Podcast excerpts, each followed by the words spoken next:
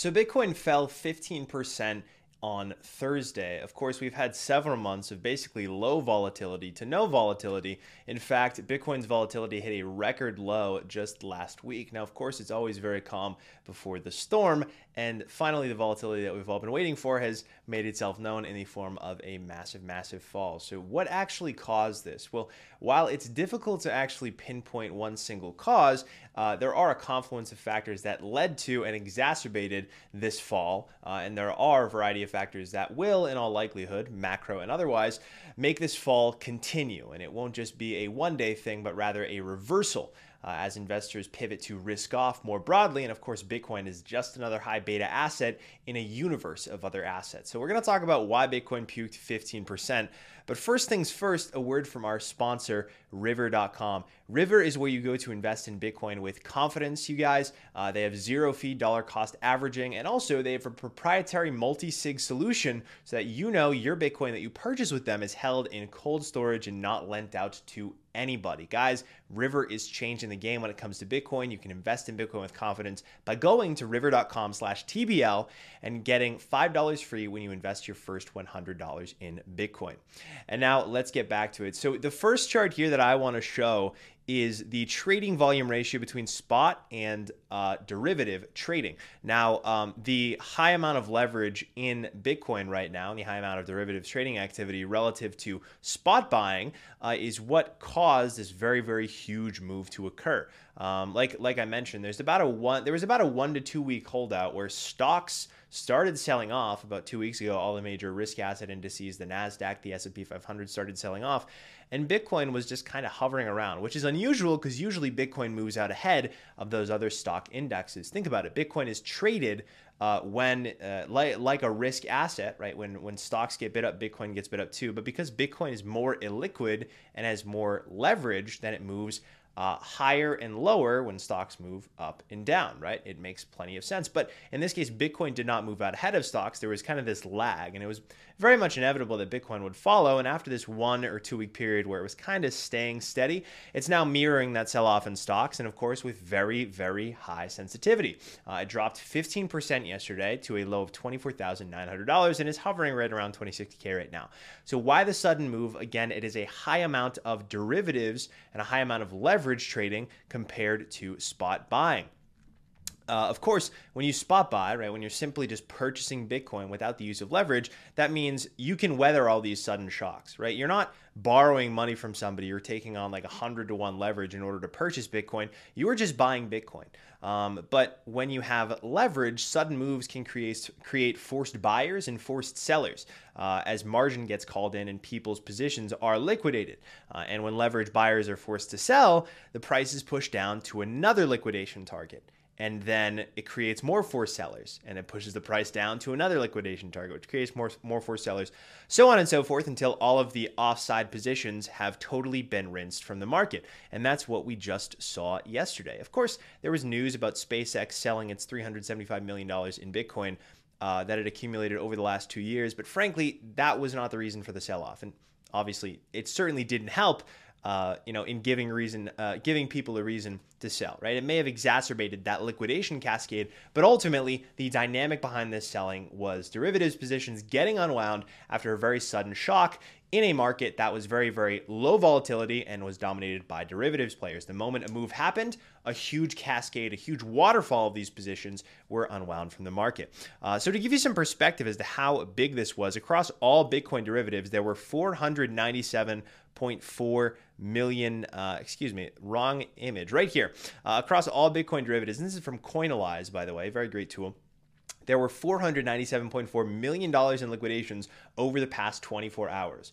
Oh my goodness, that's crazy. Uh, and it was dominated by $390, $369.5 million in leveraged long positions. So people who are borrowing uh, or in these derivatives positions long, betting Bitcoin will go up.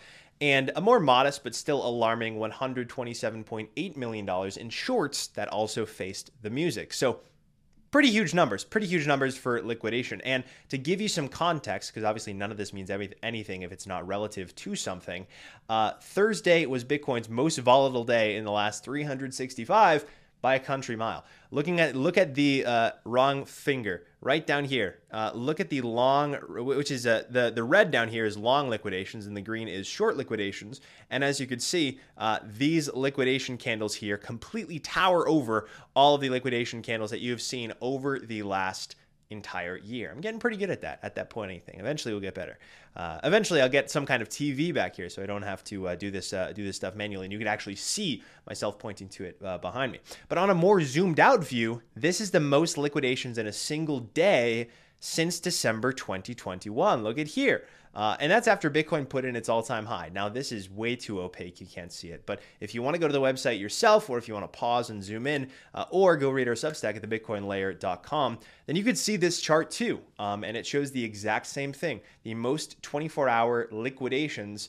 Uh, the most liquidations in a single day of derivatives positions since Bitcoin put in its all-time high uh, uh, in November 2021, and then this this happened in December. So huge. A lot of bad leverage was rinsed from the market, and ultimately, guys, this is healthy. This is very healthy. A market propped up by leverage is ultimately doomed to fail, right? Think about it like building a skyscraper on a sinkhole.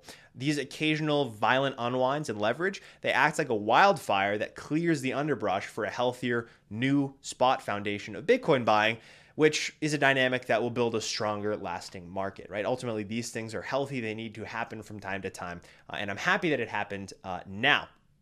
Uh, now, this isn't a good situation for other more illiquid crypto tokens uh, that fall more when Bitcoin falls, right? We talked about how Bitcoin has high sensitivity to things like the stock market. Crypto is, you know, the lower market cap uh, than Bitcoin, and therefore it has more sensitivity uh, to Bitcoin. And of course, there's there's far more leverage in these more crypto tokens, and it's even worse for people who are leveraged against them, and it's even worse if you're a corporation that's doing corporate borrowing against that illiquid shitcoin. I'm specifically talking about Binance. Binance is, you know, despite their best efforts to say to the contrary, they are borrowing against their own illiquid shitcoin. And for companies like that, this is kind of Armageddon, right? You cannot you cannot survive a sustained uh, bear market uh, in your coin, right? If you are leveraged against it and you're a company.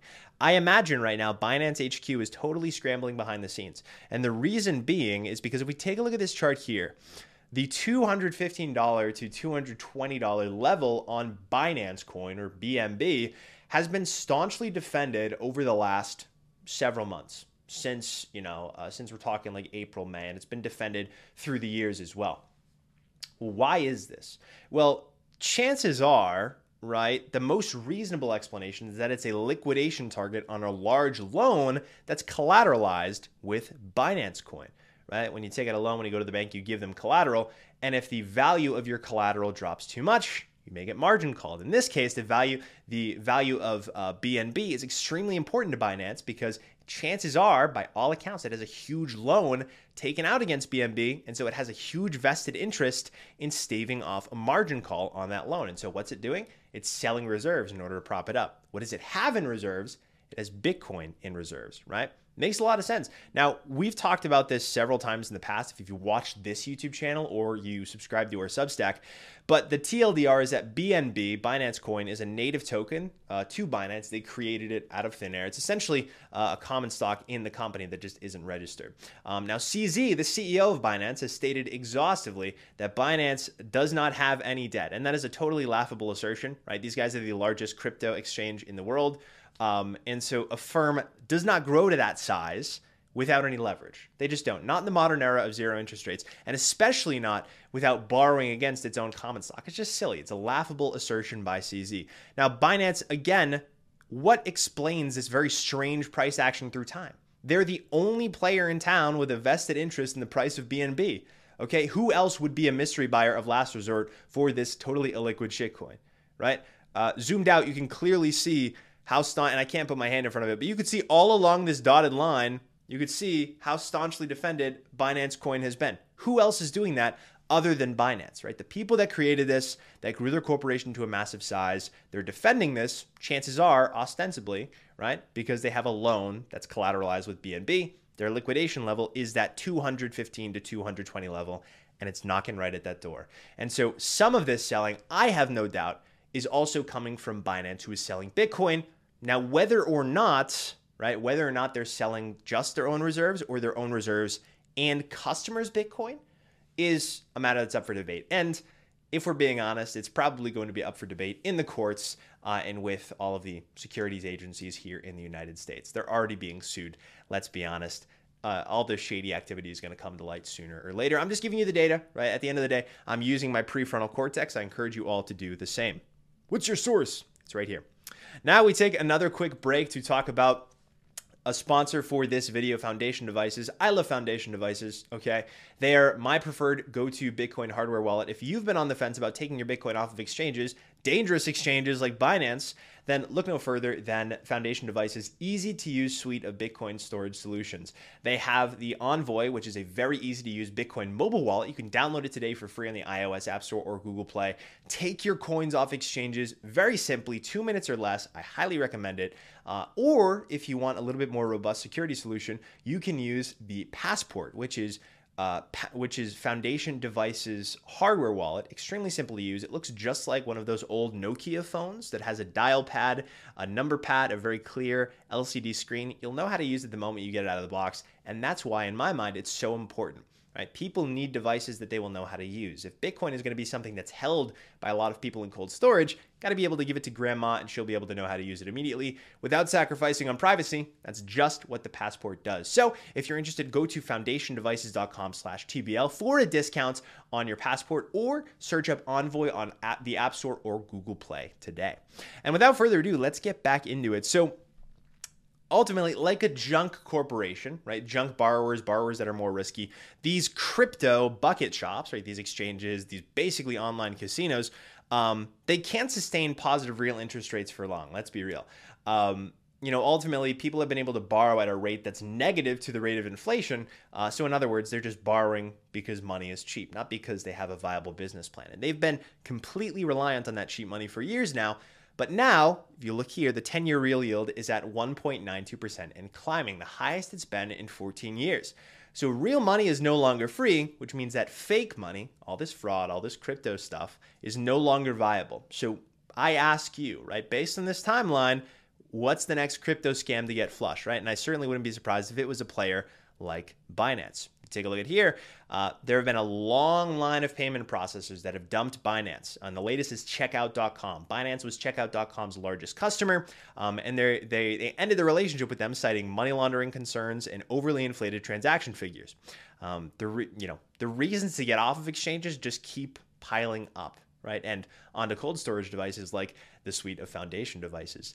Wink, wink. Uh, but the reasons to get off exchanges just keep piling up, and ultimately, CZ is going to cry FUD until the cows come home. But this is very damning. This continues to be very damning. Uh, and ultimately, it's not good for Bitcoin, right? Ultimately, Binance being the largest exchange, I want them to be flushed out because there's a lot of fraud, but you got to remember they own a lot of Bitcoin. And in order to prop themselves up and stave themselves off from failure, they're actively selling Bitcoin, their own.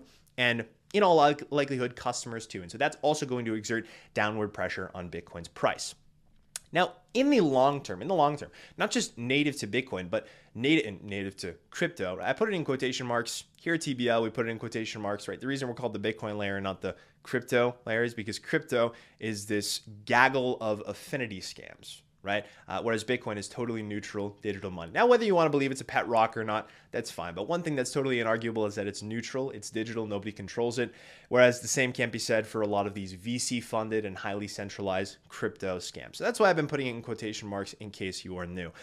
But apart from the Bitcoin native stuff, in the long run, right, we're talking several months, quarters, and even years down the line.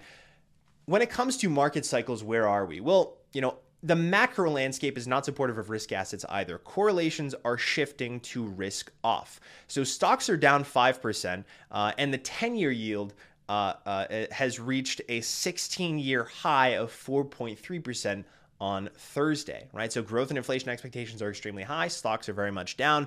Um, this the, the, the Treasury has been issuing hundreds of billions of dollars in bonds that is not going to stop. Uh, and with this higher issuance, it pushes yields higher, which incentivizes investors to move away from those riskier equities that aren't yielding as much anymore and into the risk-free suite of these U.S. Treasuries, right? That it keep uh, yielding higher and higher and higher and higher amounts. And it's so these higher yielding US Treasuries and this flood of new debt is sucking capital away from risk assets. And that's a trend that's going to continue well into the rest of this year and into next year. So if yields keep moving higher as the US Treasury flood persists, which is exacerbated by the Fed and when it's doing its QT, risk markets become even more dangerous. This is a huge liquidity vacuum. Um, this market wide liquidity vacuum has been plugged in and it is actively working its magic as we speak. Uh, moreover, the de risking can be observed in money market funds. Um, they grew by $40 billion this week to $5.57 trillion, uh, and they've now swelled to 22% the size of US, the US Treasury market. That just goes to show you from the retail investing public, the people that buy stocks and the people that buy Bitcoin, just how much interest there is in parking your money in a safe and higher yielding investment. Now, US Treasuries aren't safe because of inflation, blah, blah, blah. But the reality is they are still considered globally the risk free yield. And you see investors flocking to it with $40 billion in inflows, now usurping 22% of the US Treasury market. So capital, again, is flocking out of risky credit, out of risky securities, stocks, the S&P 500, and Bitcoin, and into safer and higher yielding T-bills, right? The market is de-risking, not just the economy, right? But after the, you know, 15, 16, 17 months of the Fed having raised rates, people are de-risking with their investments too, right? Um, so now, you know, ultimately this 5.5% interest is simply too good to pass up. You're witnessing this, this dynamic, just another notch in the belt of de-risking. And ultimately, guys, at the end of the day, the we the one of the ways we view Bitcoin as here is the way that it's traded versus the asset that it is. Of course, being called the Bitcoin layer, we view Bitcoin as its very own monetary network that's actively monetizing. But it's also important to realize what Bitcoin trades like. And at the end of the day, right now, Bitcoin trades like a risk asset. It's, it trades like a mirror of global liquidity, right? And as the world's central banks tighten their money supply in unison and investors de risk, realistically, barring imminent spot ETF approval, there are no upward catalysts for Bitcoin. And as you know, we've we've been trumpeting this for several months, but the bucket of risks for Bitcoin and for other risk assets, and ultimately for the economy, let's be real, is unequivocally skewed to the downside. Uh, one final disconcerting chart for you here, just to pique your interest, not to scare you or anything like that. Every time that Bitcoin has fallen below its 200 day moving average, it has gone on to fall an average of 20%. And of course, if history rhymes, you can prepare for even further of a Bitcoin dive. But I hope that gave you a little bit more clarity as to why Bitcoin puked 15% and what's ahead in the next several months, uh, given that Bitcoin is just one asset in a universe of others uh, and how it's very beholden to the macro backdrop, which is worsening uh, over the next several quarters as we teeter closer to an economic recession. If you enjoyed this video, make sure that you subscribe. And of course, make sure that you check out all of our, uh, all of our sponsors, both Foundation and River, right? River.com is the best place where you can buy Bitcoin. They have zero fee DCA, DCAing. They have hassle-free Bitcoin mining. Uh, you can visit river.com today to get set up, get invested in Bitcoin. They are absolutely changing the game. That's all for today. Make sure to subscribe and hit the notification bell so you get notified every single time we post, and we'll talk to you soon.